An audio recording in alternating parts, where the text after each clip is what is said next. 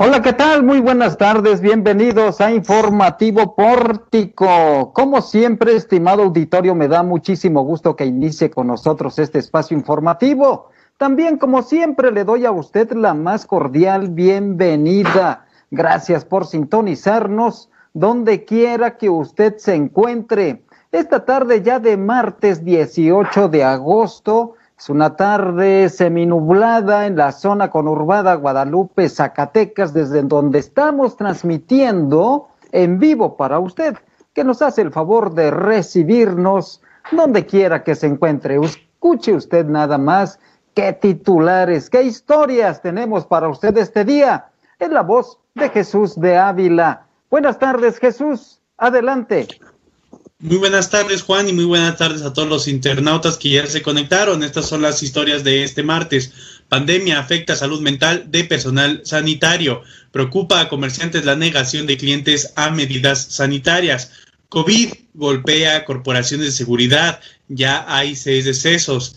Capturan a integrantes del cártel Jalisco Nueva Generación, originarios de Zacatecas, en el estado de Aguascalientes. Diputados morenistas señalan que la planta copiadora de frijol sí tiene permiso de venta. Verde Ecologista de México va solo en elecciones municipales y alcaldías para el 2021. López Obrador reacciona al video de Emilio Lozoya y hoy le presentaremos los políticos que habrían sido señalados por Emilio Lozoya de recibir sobornos. Igualmente tendremos hoy la tradicional colaboración con Eduardo Campich. Estos son los titulares, quédese con nosotros. Gracias, Jesús. Pues es una, es una información de verdad muy interesante la que tenemos esta tarde para usted, que nos hace el favor de recibirnos, de acompañarnos.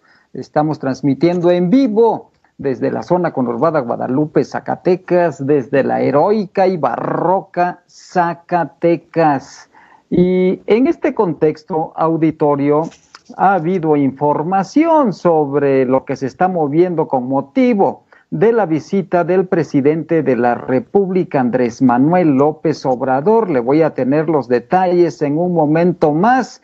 Mientras tanto, voy a una información muy importante de fondo porque la pandemia golpea lo financiero, ya lo hemos visto, la actividad económica, pero también la parte emocional la parte mental. Y sobre esto tiene información Landy Valle. Landy, buenas tardes. Hola, ¿qué tal Juan? Muy buenas tardes y buenas tardes a todos los que nos ven y escuchan. Y bueno, como mencionabas, el director del Hospital de Especialidades en Salud Mental, Roquetmundo López García, informó que durante el 2020 el número de pacientes ha aumentado en esta institución en un 50% en comparación al 2019, donde el 25% de este pertenece a la población del área médica y paramédica que pertenece a diferentes servicios de salud como la Secretaría de Salud de Zacatecas, IMSS e ISTE. En entrevista para Pórtico, el especialista expuso que los padecimientos que se presentan con mayor frecuencia en este sector son estrés, trastorno mixto de ansiedad, depresión y agotamiento. Explicó que este aumento se debe a que no se tenía previsto este panorama en la emergencia sanitaria del COVID-19 por lo que se recomienda que asistan con personal especializado en salud mental de presentar algún síntoma como estrés, poca tolerancia, miedo o ansiedad con el objetivo de que sean atendidos o canalizados. Vamos a escuchar un poco de lo que nos dijo en la entrevista de edad. ¿Por qué? Porque se presenta el temor si me voy a contagiar, qué va a pasar, si me contagio voy a fallecer o simplemente voy a empeorar, si tengo comorbilidad con otras enfermedades. Pero esto es lo principal que se ha estado presentando y es otro de los padecimientos de salud mental que nos estamos enfrentando y que nos ha estado aumentando en las últimas semanas. Okay. Mm, El médico explicó que de manera global, de enero a julio del presente año, se han atendido aproximadamente 18 mil pacientes, entre los que se presentan trastorno mixto de ansiedad, y depresión, depresión, ideación y planación suicida, entre otros casos. Además de algunos padecimientos de salud mental conocidos que se han descontrolado por el tema de la pandemia, como puede ser la esquizofrenia o el trastorno bipolar. Asimismo, comentó que otro de los padecimientos que se presenta en dos de cada diez zacatecanos es el síndrome de la cabaña, el cual su sintomatología es miedo y ansiedad. Vamos a escuchar un poco de este, de este síndrome de la cabaña. Es de suma importancia porque, como sabemos, el área médica y paramédica, pues somos un grupo finito, ¿no? Entonces, al decir que somos un grupo finito, puede llegar el caso en este, en este procedimiento de pandemia de que ya no puede haber médicos o simplemente están agotados. Entonces es mejor que acudan para poderlos atender y ayudar oportunamente.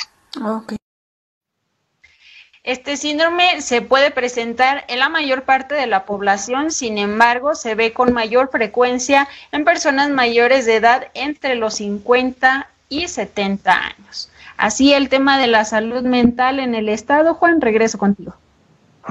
Gracias, Landy. En un momento más voy contigo también para complementar esta información. Mientras tanto, le agradezco al secretario del campo, Adolfo Bonilla Gómez, que acepte esta comunicación con nuestra audiencia y también con nuestros internautas. Secretario, buenas tardes. ¿Qué tal, estimado Juan? Buenas tardes. Un gusto saludarte y saludar también al auditorio. Gracias, secretario. Y nos ha llamado la atención y nos interesa mucho este tema de la planta tratadora de frijol que está en Calera y que se ha generado por ahí información en el sentido de una venta de la planta. ¿Nos puedes dar el contexto de qué es lo que está sucediendo y qué, en qué fase se encuentra esta, esta venta de la planta? Sí, a ver, eh, la legislatura por unanimidad, Juan, que creo que es un tema que debe ponderarse, eh, autoriza al gobierno del Estado eh, una posible desincorporación de la planta de beneficio de frijol, eh, en el entendido es de no sería una desincorporación por una desincorporación, sino reconocer que esa planta de beneficio de frijol tenía una vocación de proveeduría de semilla, era, era eh, propiedad de gobierno federal, pero era de Pronace, que era la productora nacional de semillas. Exacto. Eh, y bueno, eh, no ha, cumplido con, con, el espíritu para la cual fue construida. los gobiernos, hasta ahora Segalmex es quien compra frijol, el gobierno del Estado nunca ha comprado frijol y se ha hablado de la posibilidad y de la factibilidad de que sean productores quienes operen las plantas de beneficio de frijol. Lo primero que diría es, no está en este momento a la venta, eh, hay eh, la posibilidad de que se pudiera realizar, pero eh, lo, interesante sería ver, bueno, algunos amigos que, que los he atendido desde que inicié como secretario del campo, algunos desde antes como diputado federal, que dicen, bueno, nosotros somos productores, nos gustaría operarla. deberíamos tener en consideración, estimado Juan, que si bien una referencia puede ser el precio de garantía, que ahorita está 14.50 por kilo, eh, implicaría que por cada mil toneladas de frijol de las casi 300 mil que se producen al año, que quisieran comprar eh, estos productores, eh, en caso de quisieran, que quisieran transitar hacia comercializadores, debieran tener 14 millones y medio de pesos, sí, o sea, por cada mil toneladas 14 millones y medio de pesos para pagarle de inmediato a los productores, ¿no? Porque desafortunadamente ya ha habido casos donde a los productores ni siquiera les pagan el frijol, ya no te digo el incentivo o demás, cuando se estilaba el esquema de comercialización de acerca. Entonces, si hubiera el interés, bueno, está bien, pues las dos plantas que pudieran comercializar 10 mil toneladas tendrían que tener disponibles 145 millones de pesos para pagarle de inmediato a los productores. Eh, en verdad pues son, son pocas personas las que pudieran tener acceso a ese nivel de financiamiento. Pero vaya, eh, eh, eso aparte te lo comento, Segalmex ha hecho uso de las plantas de beneficio de frijol, la de sombrerete casi de manera total, porque allá es donde está la zona frijolera, pero acá en Calera solo de manera parcial, ¿no? Porque acá, pues es, otra lógica, es otra dinámica, eh, y, en esa parte, pues, no, no es preciso decir que no ha tenido ningún uso o que eh, están deterioradas las instalaciones. No, no, a ver, están funcionando incluso para, para embolsar el frijol si fuera necesario. Ahí es que es un tema muy largo, secretario, porque precisamente se, se compró maquinaria para este, limpiar el frijol y para embolsarlo, pero creo que la maquinaria no se pudo echar a andar porque no era la adecuada, no tenía las medidas adecuadas, según lo que trascendió en su momento, y se invirtió una cantidad muy fuerte de dinero ahí durante la administración si mal no recuerdo, de Amalia García. Pero bueno, Juan, tú, tú me conoces, yo no soy una persona que eh, me haga de la vista gorda, no, se, le ha dado el mantenimiento necesario y los están funcionando. Eh, insisto, no nada más para lo que es eh, el proceso de, el proceso, perdón, de criba, sino el pulido y el embolsado, o sea, sí funciona. Pero la realidad es que pues cuando el gobierno del Estado pues no tiene ni, el dinero, eh, ni tiene la forma de comprar frijol para vender, pues este fue este es un tema históricamente de la federación. Eh, es, es donde vemos pues que particularmente esta planta no está en la zona más importante de producción de frijol, entonces lo que se habla es de la posibilidad de que hubiera eh, una, una especie de permuta, ¿no? Donde si, se, si se llegara al punto de, de hacer la desincorporación pues sería para reponerla en otro lugar donde hubiera más producción de frijol, ¿no? Que es de Fresnillo para el norte, ¿no? Fresnillo es el segundo municipio más importante de producción de frijol, pero pues tú conoces Sombrerete, Río Grande, en la zona de Nieves, Juan Miguel Ausa, hay producción importante de frijol, entonces Muy eh, eso es lo que lo que aprobaron los señores legisladores. Perfecto, entonces al desincorporarse, ¿qué va a pasar con esas instalaciones de calera de, de la planta? No, bueno, pues se, se vaya, no es un hecho consumado, Juan, pero de realizarse esta situación, eh, se, se retiraría de ahí el equipo de beneficio y se tendría que instalar en otra bodega de características similares para que cumpliera pues en, una zona más frijolera con esa función, pero insisto, eh, pues en los últimos años no ha tenido ese, ese destino hasta últimamente con Segalmex porque no hay productores eh, que por un lado quieran entrar a copiar pues con esos volúmenes de dinero que se requieren para pagar ya buenas cantidades de frijol, pero incluso otros años, estimado Juan Auditorio, eh, hemos promovido eh, que los productores vayan, beneficien, paguen una renta y, que comercialicen en bolsa o por lo menos en costal, pero ya limpio el frijol ya beneficiado, pero no ha funcionado tampoco. Eso tenemos que ser eh, muy, muy eh, eh, honestos, también muy francos en reconocer, pues, que no, no han sido muchos los productores que se han interesado en esto, ¿no? Sí, sí, sí, falta, falta ahí, sobre todo la cuestión económica, ¿no? Que es lo importante. Sí, sí, vaya, es que, insisto, no puedes dejar que cualquiera entre a comercializar, ¿no? Este, a ver, ahorita Juan Gómez se interesa en comprar frijol, pues sí, Juan, este, el precio de garantía está en 14.50, sí, pero por ejemplo ahorita pues ven cuánto anda el frijol, ¿verdad? Este, obviamente pues es un es un hecho insólito, ¿no? El, que, el que el precio esté en, estos montos, pero pues si compraras mil toneladas al precio que trae ahorita, por ejemplo, el negro, pues serían casi 20 millones de pesos, ¿no? Casi 30 millones si fueran pintos, pero vámonos a una referencia sensata, eh, que son los precios de garantía de Segalmex, pues por cada mil toneladas que comprara Juan Gómez, tendría que tener demostrables y disponibles 14 millones y medio de pesos para que no le fuera a hacer alguna travesura a los productores. Sí, sí, sí, para cumplir. Gracias, secretario, y, vamos a seguir sobre este tema, ¿eh? Sí, sí, por favor, y vaya, pues no, no, no soy ingenuo, pues no, el gobernador tiene muy claro eh, cuál, es el propósito de esto, eh, no haríamos absolutamente nada que fuera en detrimento de los productores del campo de Zacatecas. No, no, no, no es un tema eh, que de darse estuviera hecho a la ligera, no es un tema que trajera ningún interés económico de ningún tipo, sino simplemente reconocer, bueno, pues los hilos que están en la parte de enfrente de la planta de beneficio frijol, pues ya no funcionan. Eso sí, te diría, ya no funcionan, pero no son hilos para frijol. Eventualmente se pudieran utilizar para, para maíz, eh, pues dándoles ahí una eh, muy, muy buena inversión para poner, poder rehabilitarlos, pero esos hilos eran los que se utilizaban para las semillas, ¿no? Entonces, eh, pues que no se exagere, que no se entre en, en cuestiones de desinformación, ¿no? Este, este tema tiene que ser serio, tiene que ser profesional, como debe ser también el gobierno, y, en ese sentido, pues, no, de, no debe haber ninguna preocupación de que se quiera hacer ni las cosas en lo oscurito, ni que tengan un beneficio eh, que, que, impacte de manera favorable, ¿no? Claro, por supuesto. Secretario, te agradezco que hayas aceptado esta comunicación con nuestra audiencia, con nuestros internautas. No, hombre, estamos a la orden y muy buenas tardes. Buenas tardes. Es Adolfo Bonilla Gómez, secretario del campo del gobierno del estado de Zacatecas. Ya escuchó usted muy bien, con transparencia.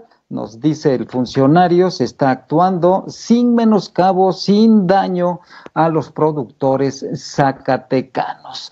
Bueno, pues regreso con Landy Valle porque tiene información complementaria de lo que ha sucedido también este día en Fresnillo. Hay por ahí reacciones con este Saúl Monreal, Landy, no tenemos por ahí pendiente alguna información. Bueno, pues entonces vamos a cambiar de tema y me voy con Jesús de Ávila, mejor porque él hizo un sondeo hoy entre el ambulantaje en un sector importante del comercio ambulante de Zacatecas en el contexto de la pandemia, cómo se encuentran, qué sucede. Hay muchas críticas y videos en donde se ve mucha gente, mucha aglomeración, Jesús, pero ¿cuál es la realidad que te plantearon?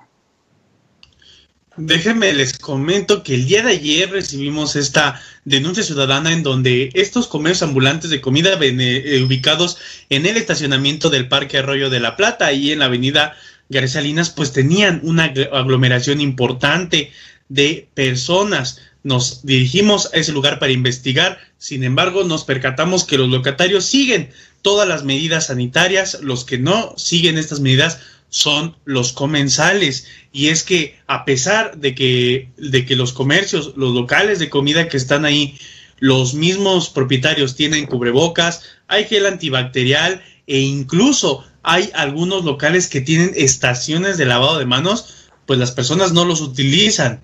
Las personas que consumían en este lugar, a lo que nos percatamos, no siguen las medidas de salubridad llegan sin cubrebocas, muchos no se lavan las manos e incluso no utilizan el gel alcoholado, lo que puede terminar en una sanción por parte de los servicios de salud a los micronegocios. Entrevistamos a uno de los locatarios, René Pacheco, que nos, pues, nos informó que a pesar de que ellos siguen los lineamientos de seguridad e higiene de las autoridades de salud, las personas se niegan, incluso llegan a molestarse si se les sugiere que mantengan la sana distancia o se laven las manos. La pandemia ha mermado las ganancias de estos negocios ante la baja afluencia de gente que come aquí hasta el momento. Pues el COVID-19 en, en Zacatecas capital hay un registro de 818 casos, mientras que en el estado hay 4.168 totales de esta entidad, de los cuales 1.952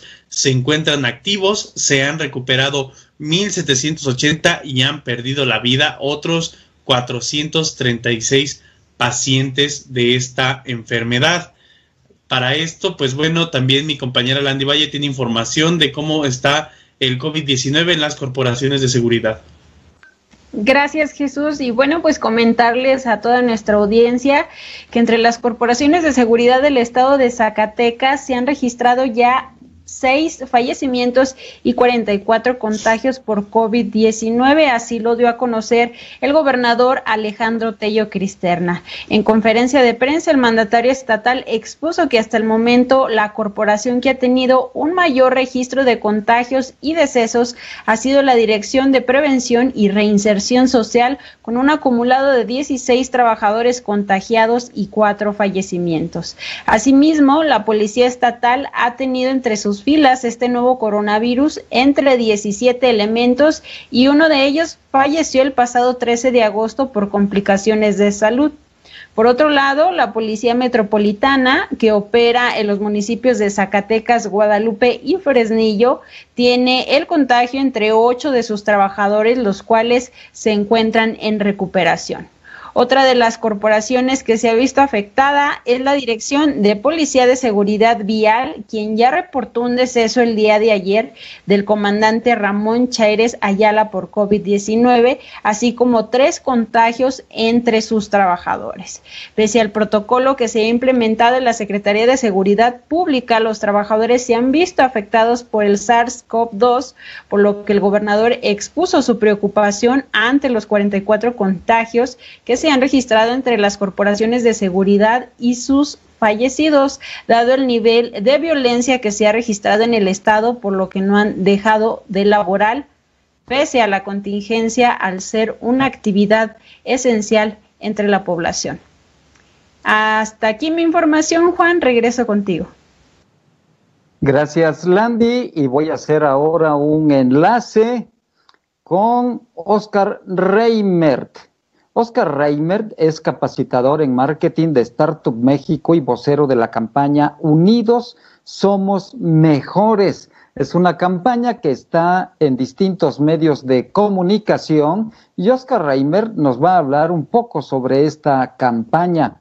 Si está lista la conexión, iniciamos la conversación con el capacitador en marketing de Startup México y vocero reitero, de esta campaña Unidos Somos Mejores. ¿Qué tal, Oscar? Qué gusto saludarte. Buenas tardes. Hola, ¿qué tal? Muchísimo gusto. Desde aquí, desde la Ciudad de México, un abrazo afectivo para toda la capital y para toda la gente de Zacatecas. Oye, pues esta campaña es importantísima de Unidos Somos Mejores del Consejo Mexicano de la Publicidad. Platícanos un poco sobre esta campaña. Claro que sí, fíjate que Unidos Somos Mejores, que nace por parte del Consejo de la Comunicación, es un proyecto que nace a raíz de la pandemia. Como bien sabemos, el Consejo de la Comunicación se caracteriza por tener más de 60 años de experiencia en crear campañas sociales. Y en este caso, pues vaya, no fue la excepción. Sabemos que esta pandemia del SARS-CoV-2 ha, pues vaya, abatido a muchísimas vidas, personas, comercios, empleos, etcétera. Y es por ello que Unidos Somos Mejores es una campaña en la cual quiere eh, dar diferentes temas y uno de ellos es la corresponsabilidad. En segundo es la solidaridad. En tercer lugar es la empatía y por cuarta, finalmente, es de qué manera vamos a trabajar nosotros mismos para con los demás. Es decir, yo dejo una pregunta abierta a todo el público del estado de Zacatecas, es quién quiero ser antes y después de el COVID-19. Es decir, quiero seguir estando en una zona de miedo, quiero trascender a una zona en la cual tengo aprendizaje y finalmente lo puedo cambiar y puedo hacer algo uno por mí y por los demás. ¿De qué manera lo voy a transformar? ¿De qué manera puedo ser corresponsable con las personas? Y si los que me están escuchando finalmente son empresarios pequeños, medianos o micro, pues bueno, esto definitivamente va para todas estas personas. ¿Qué puedo hacer y qué es lo que estoy haciendo para salir adelante hoy con mi negocio? De acuerdo a la pandemia. Sabemos que más de un millón de empleos se perdieron a nivel nacional. Eso es solamente un registro que dio el Instituto Mexicano del Seguro Social de sus registrados. Pero siguen todo el comercio informal que no está registrado. Eso le podemos sumar más o menos unos 12.700 desempleos por día, contando desde abril aproximadamente. Entonces, pues bueno, echemos cuentas y pues yo creo que no es nada nuevo. Yo creo que hemos tenido a alguien cercano que hemos eh, sabido que se quedó sin trabajo, alguna persona que desafortunadamente la tuvieron que despedir de su empleo o que incluso tuvo un recorte en su salario. Hoy en día la pregunta es, ¿qué puedo hacer para transformar la situación y cambiarla? Transformarla. El Consejo de la Comunicación, esa es parte de su, eh, vaya, de su mensaje. Y también, por otro lado, es agradecer, agradecimiento a todas las personas que han estado trabajando durante y después del confinamiento, es decir, personal médico, personal de salud, personal de limpieza en todas las entidades federativas de nuestro país y tantas, tantas, tantas personas que siguieron saliendo con las normativas necesarias, pero ¿por qué? Una, por una necesidad, dos, porque les era imposible quedarse en sus hogares y tercero, porque finalmente tenían que llevar un sustento a sus hogares. A todos ellos, realmente un agradecimiento porque si no, el país hubiera estado totalmente detenido.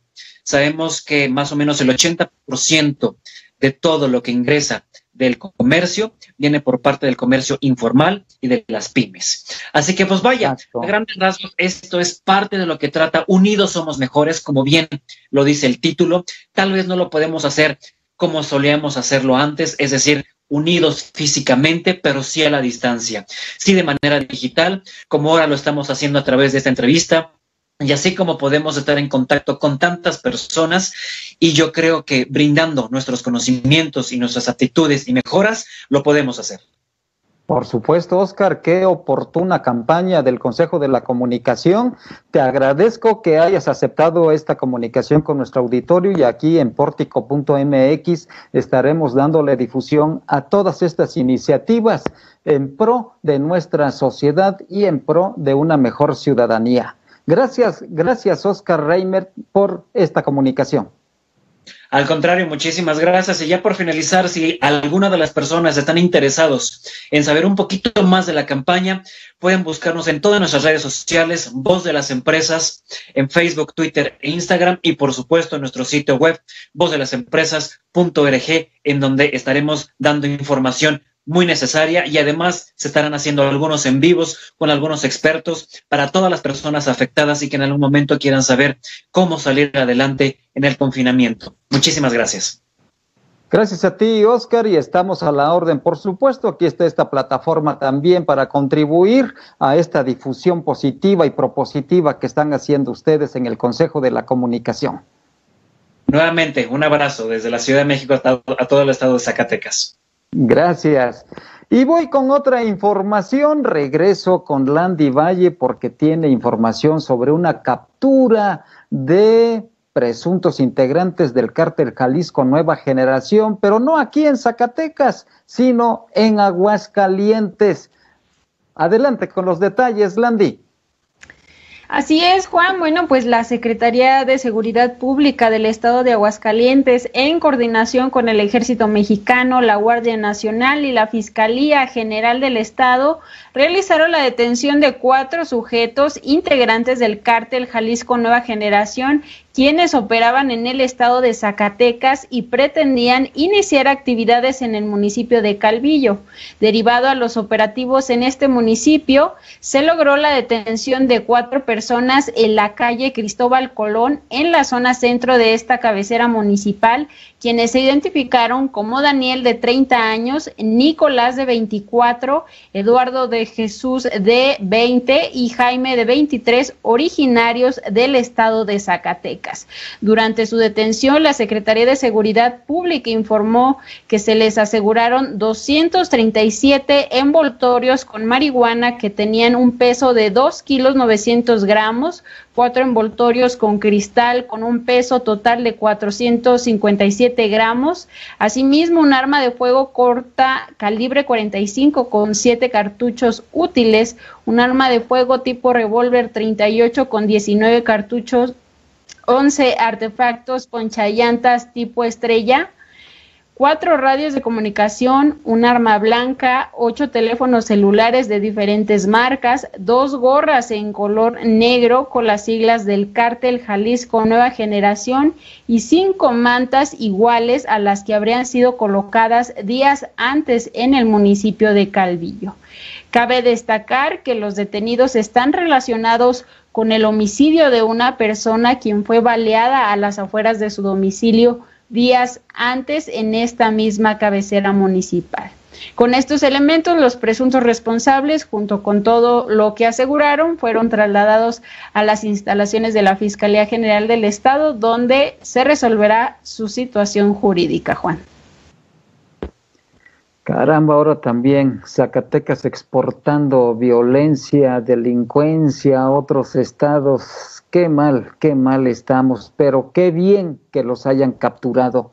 Gracias, Landy. Voy ahora con Jesús de Ávila porque precisamente Jesús tiene los detalles sobre una conferencia de prensa donde diputados de Morena hablan sobre la situación de esta planta tratadora de frijol en Calera. Adelante con los detalles, Jesús.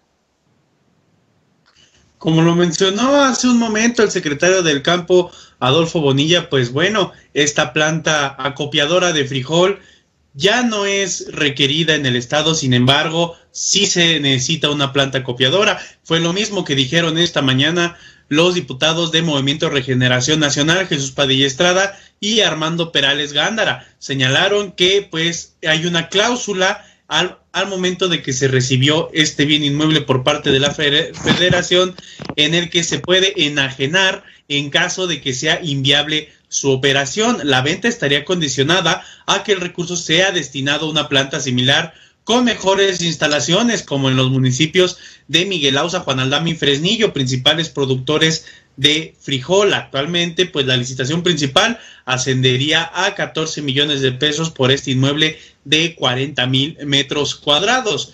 Prácticamente, aunado a lo que dijo el secretario del campo, pues estos, este, esta planta sería sería operada por agricultores del, del estado de Zacatecas, ya que es el estado, la entidad es uno de los principales productores de frijol. Ya era muy obsoleta la planta de calera, ya que pues para empezar se guardaba el grano en silos, cosa contraria a lo que se debe hacer con el frijol, que se debe guardar en bodegas y en sacos por separado. En este mismo tenor, pues los diputados morenistas afirmaron que se buscará que el presidente López Obrador en su visita del próximo jueves pues los atienda para que se le sea entregado un documento eh, para que se atienda la, la, la situación de los agricultores aquí en Zacatecas, sobre todo en cuestión de Segalmex, pues aseguran que el director de esta dependencia, Ignacio Ovalle,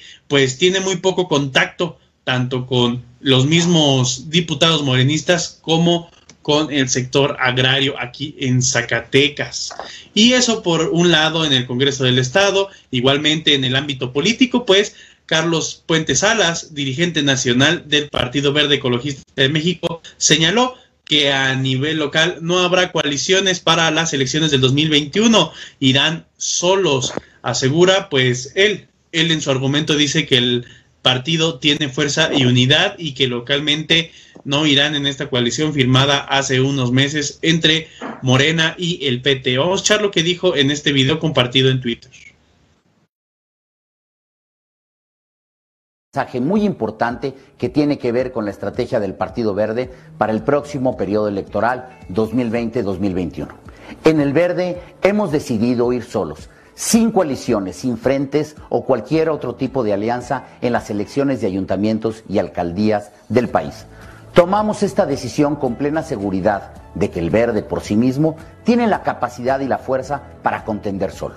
Nuestro único acompañamiento será el de las personas y el de nuestros militantes.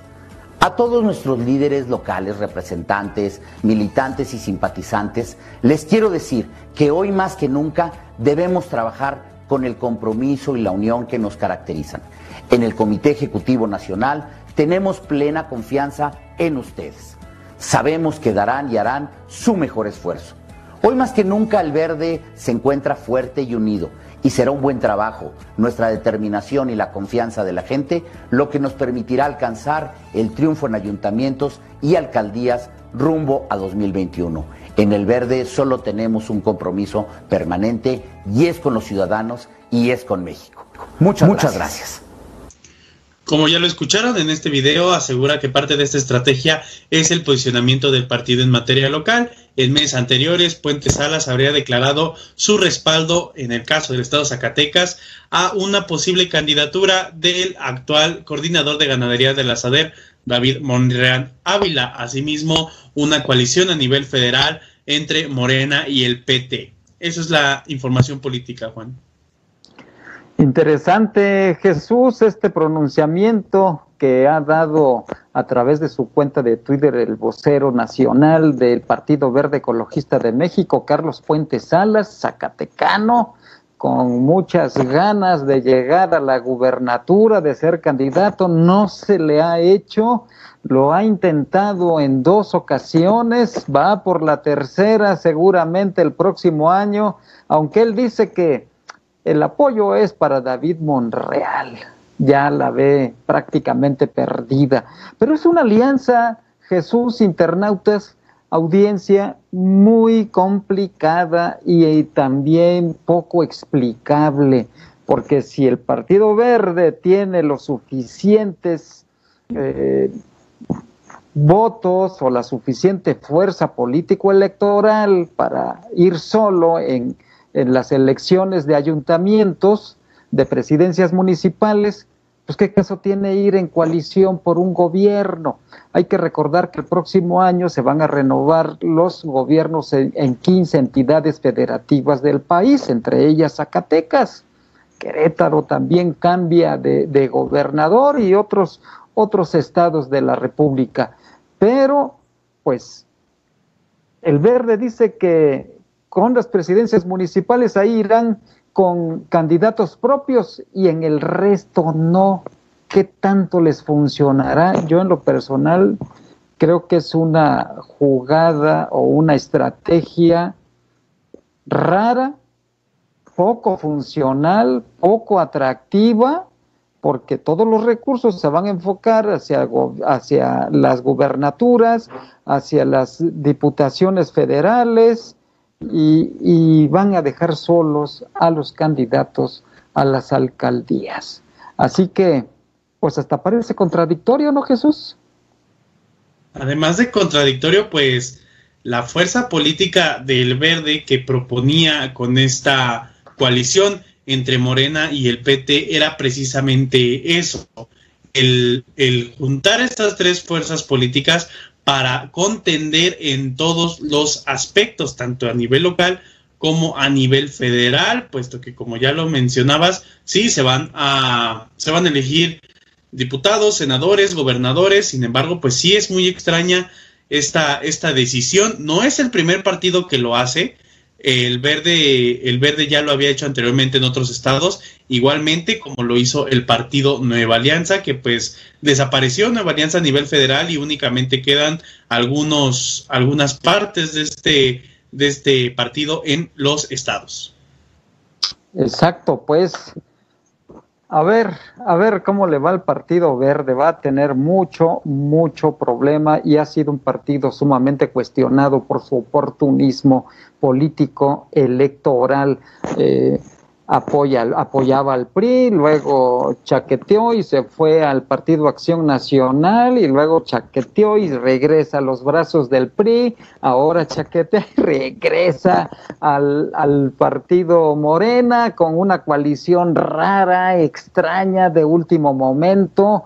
Eh, cuando estamos a unos cuantos días de que inicie el proceso electoral. Tengo entendido que es el 7 de septiembre que se inicia oficialmente el proceso electoral 2021.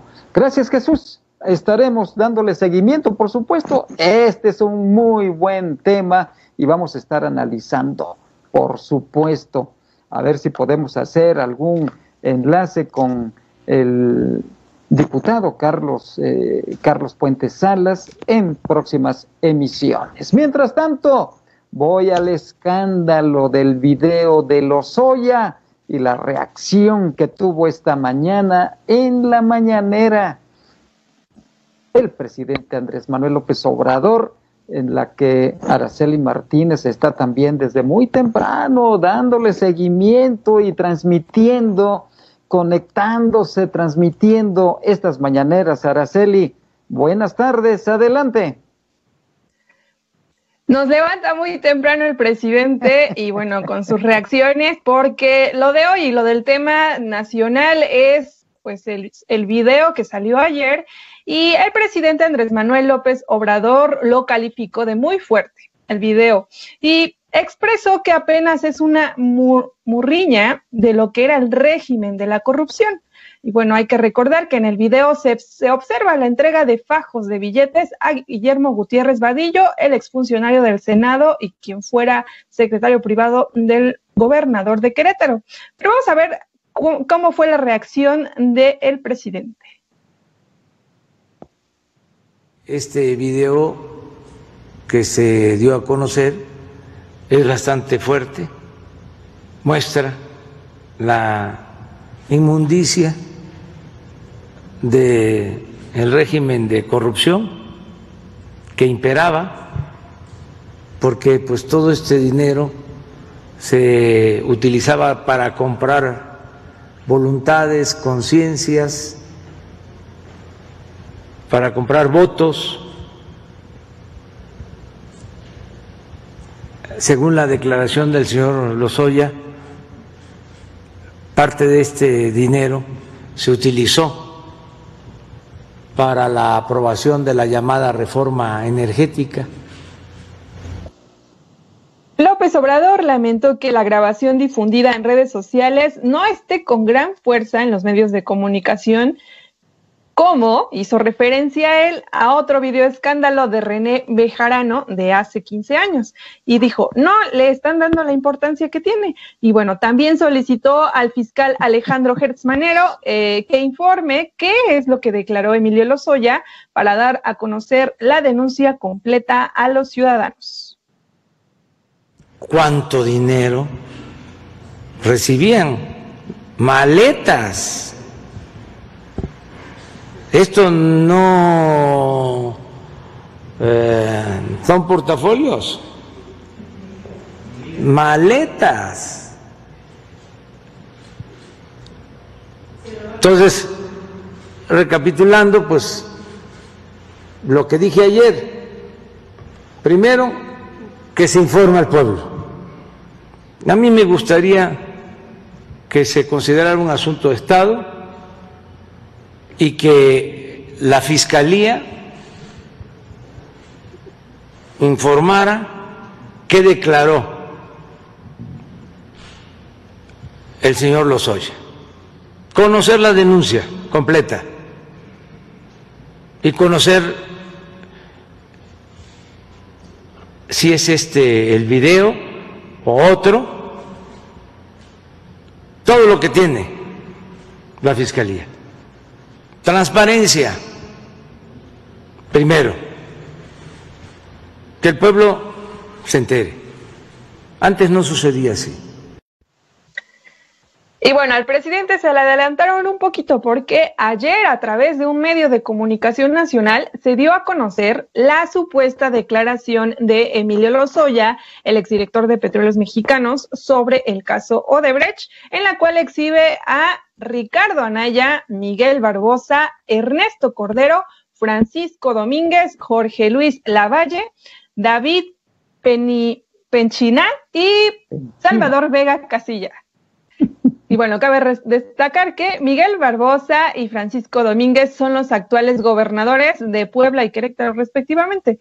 De acuerdo con la información de la Fiscalía, entre 2013 y 2014 fueron entregados 80 millones de pesos a siete legisladores del Congreso de la Unión para la, para la aprobación de la reforma energética. Sin embargo, la Fiscalía no dio a conocer nombres hasta que se dé la investigación. Y bueno, en el noticiero de Ciro Gómez Leiva, eh, se difundió dicha declaración que señala que los recursos entregados en efectivos se liberaron conforme Luis Videgaray lo iba indicando en diversas entregas al operador enviado por dicho grupo de legisladores. Eh, y bueno, las reacciones también de luego de esta difusión fue Por un lado, el abogado de Emilio Lozoya emitió un comunicado en el que se deslindó a Juan Jesús Lozoya Austin, que es el supuesto hermano de, bueno, el, el perfil que se creó en el nombre del, hermano de, de Lozoya, con la cuenta de YouTube que lleva su nombre y a través de la cual se publicaron las imágenes. Y bueno, indicó que no tiene cuenta en la plataforma de referencia, por lo que la difusión del video se ejecutó mediante la comisión de un delito creando una, cuenta falsa. Y reiteró que el señor Juan Jesús Lozoya Austin presentará en las próximas horas la denuncia correspondiente ante la Fiscalía General de la República y dijo que cualquier información relativa al caso Lozoya debe realizarse mediante los canales oficiales y que la defensa del exdirector de Pemex, Pemex se mantendrá apegada a las vías institucionales. Otra reacción también fue la de el gobernador Miguel Barbosa, que el gobernador de Puebla, quien rechazó las acusaciones de haber recibido sobornos en el caso de Emilio Lozoya. Además, retó al señor Lozoya de presentar una sola prueba de ello y adelantó que también presentará una demanda por daño moral. Ahí otra reacción que hubo fue la del economista Ernesto Cordero, quien se deslindó de participar en algún acto de corrupción y de los supuestos señalamientos de Emilio Lozoya. Dijo, son falsos. Y bueno, todo esto por el la difusión que se dio en el noticiero de Gómez Leiva. Otra de las reacciones fue la del gobernador de Querétaro, de Francisco Domínguez, quien, bueno, cesó de su cargo como secretario técnico a Guillermo Gutiérrez Badillo. y hasta aquí la información. Le vamos a seguir dando eh, seguimiento a este video escándalo, que seguramente es la primera parte de todo lo que viene. Oye, interesante porque este video, propiedad de Emilio Lozoya, y que es parte de la aportación de pruebas en esta detención de él, que no sabemos en este momento si está en un hospital o en dónde está el señor, eh, se le atribuye primeramente a su hermano, su hermano ya dijo que no, entonces, ¿quién lo filtró? Y de hecho tampoco la fiscalía. Perdón que te interrumpa, pero si solamente lo tiene en dos partes, y si una dice que no, ergo la otra que dice, ¿verdad? Entonces, es una filtración de manejo político mediático, nada más. Y bueno, tendrá sus implicaciones también de carácter jurídico o jurídico porque esto es parte de el debido proceso de una persona que está detenida por presunto lavado de dinero y por presunta corrupción. Entonces, ahí se están jugando varios temas muy interesantes que más adelante haremos algún análisis con expertos Araceli. Mientras tanto, si me permites, voy a Querétaro, Querétaro con Fátima Ibet Gómez Vargas, que debe de tener por ahí también información fresca, complementaria sobre este tema en el que está implicado el gobernador de Querétaro, Francisco Pancho Domínguez. Fátima, buenas tardes. Hola, muy buenas tardes. Los saludamos desde Pórtico, Querétaro. Pues sí, efectivamente, el día de hoy acudimos a una rueda de prensa que dieron pues todos los personajes de Morena aquí en Querétaro, en el que estuvieron presentes el presidente del comité de Morena, Jesús Méndez Aguilar, el presidente del Consejo de Morena aquí en Querétaro, Ángel Valderas Puga, consejeros estatales, eh, nacionales y diputados locales eh, este, y federales de, de, este partido. Efectivamente, pues es la reacción después de lo que se filtró, lo que se dio a conocer el día de ayer en los videos, eh, pues sí, obviamente hablan de eh, que se debe, el gobernador debe dar una explicación y que lo conveniente es que pida licencia a su cargo mientras se lleven a cabo las investigaciones acerca de los sobornos por la reforma energética. Confían en que la Fiscal, eh, Fiscalía General de la República está haciendo el trabajo como debe de ser las investigaciones y este comentaron ahí que van a presentar eh, la, pues el exhorto, la iniciativa ante el Senado para que el gobernador de Querétaro, Francisco Domínguez, eh, pida licencia mientras toda la situación se aclare. Y también comentaron que no es la primera vez que el nombre del gobernador se ve envuelto en temas de delitos y, este lavado de dinero como lo es el caso de Caja Popular que también lleva por ahí una investigación pendiente acerca de este tema. Caramba, se le está juntando la ropa para lavar al gobernador de Querétaro del Partido Acción Nacional, Fátima. Así es, el lavado con el planchado y, y no y recordemos que el día de mañana va a estar por aquí el presidente de la República, Andrés Manuel López Obrador. Aún no se tiene exacto el lugar donde va a acudir, sin embargo, el día de ayer, después de la aclaración que sacara el gobernador en sus redes sociales diciendo, deslindándose totalmente de las acciones de su secretario privado y con este mensaje en Twitter, bastante escueto, bastante eh, raro por decirlo de alguna manera, eh, pues lo único que, que, se manejó en comunicación social fue que el gobernador visitó la zona, mandos militares el, el día de ayer, así lo manejaron, no enviaron fotografías, no fue un evento protocolario, simplemente se mantuvo esa información. Seguramente es ahí donde va a reunirse con el presidente el día de mañana. Sí, seguramente va a ser así.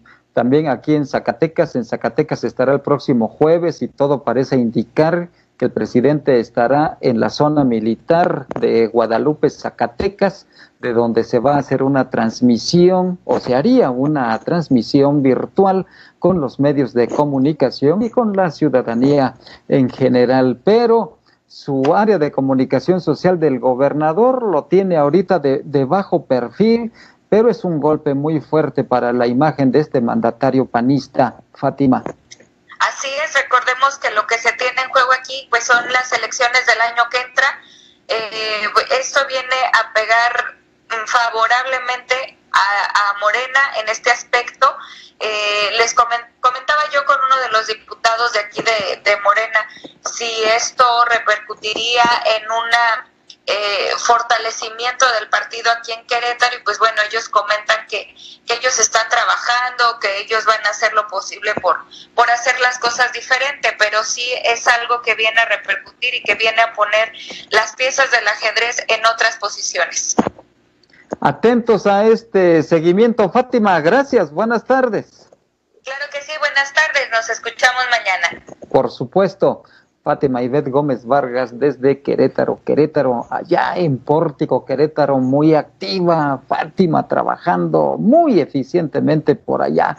Y ahí están, ahí están los resultados. Voy ahora con la colaboración del maestro Eduardo Campech, quien tiene una excelente colaboración este día. Escúchelo usted, lo invito a degustarla. Lo irracional de los números y de algunos matemáticos. Una de las dificultades que expresan quienes han leído o intentado leer la novela Cien años de soledad es la genealogía de la familia Buendía. La constante repetición de nombres, uso y costumbre en Latinoamérica lleva a la decisión. Sin embargo, no es por mucho ni la genealogía más famosa ni la que más dolores de cabeza ha provocado. ¿Alguna ocasión ha intentado seguir las genealogías del Antiguo Testamento? El lector común regularmente las pasa por alto. Desde luego que quienes estudian teología hacen análisis en torno a quién es descendiente de quién. Hubo otra utilidad que algunos científicos explotaron, el de calcular la edad de la Tierra. Entre ellos destacan John Lightfoot, Johannes Kepler y el mismo Isaac Newton. Los resultados fueron 3.929, 3.993 y 3.998 años respectivamente de acuerdo al año en que fue calculado. El ser humano ha manifestado una necesidad por medir, pesar, calcular, ponderar. Por ello, además de la edad de la Tierra, ha diseñado sistemas y mecanismos para hacer lo propio con el tiempo, las superficies e la felicidad. De tal manera que ahora calculamos un minuto o una hora a partir del sistema métrico utilizado por los sumerios, que era de base 60, es decir, sexagesimal. En esa misma cultura y por el mismo motivo encontramos la razón de que la circunferencia tenga 360 grados. El círculo, esa figura geométrica, fue estudiada por diversas culturas y matemáticos. Es cuando surge el número pi, 3.1416 para decirlo sintéticamente, derivado de la relación de la circunferencia y su diámetro. Tanto ha obsesionado al ser humano la medición que el propio Platón en la República hace el siguiente cálculo. Un rey justo es 729 veces más feliz que un tirano. Ello llenaba de alegría a Pitágoras y sus discípulos, ya, ya que dicha cifra es el resultado del producto de 3 elevado al cubo por 3 elevado al cubo. A propósito de Pitágoras, se cuenta que Hipaso, uno de sus discípulos, descubrió el número irracional raíz cuadrada de 2, y que, que sus condiscípulos lo ahogaron en el mar por tal motivo. Hay quienes aseguran que la orden la giró el mismo Pitágoras. Como vemos, aun en las mentes matemáticas, donde la exactitud es regla, también hay desacuerdos. Cerrando este episodio de Campechaneando Lecturas, volvamos a la obra del Gabo, quien, para darnos una idea de cuándo inicia su historia, nos dice que el mundo era tan reciente que las cosas no tenían nombre. Se despide de ustedes su amigo Eduardo Campech Miranda. Hasta la próxima.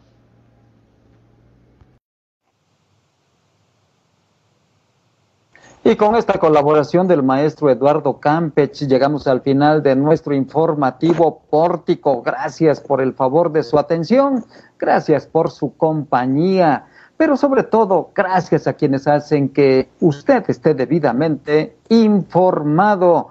Gracias a Araceli Martínez, a Landy Valle, a Jesús de Ávila, a Fátima Ivette Gómez Vargas y por supuesto a nuestro gurú informático cibernético que hace maravillas y a veces milagros, a Omar Reyes. Como usted muy rico, disfrute la tarde, cuídese, cuídese mucho por favor y hasta mañana.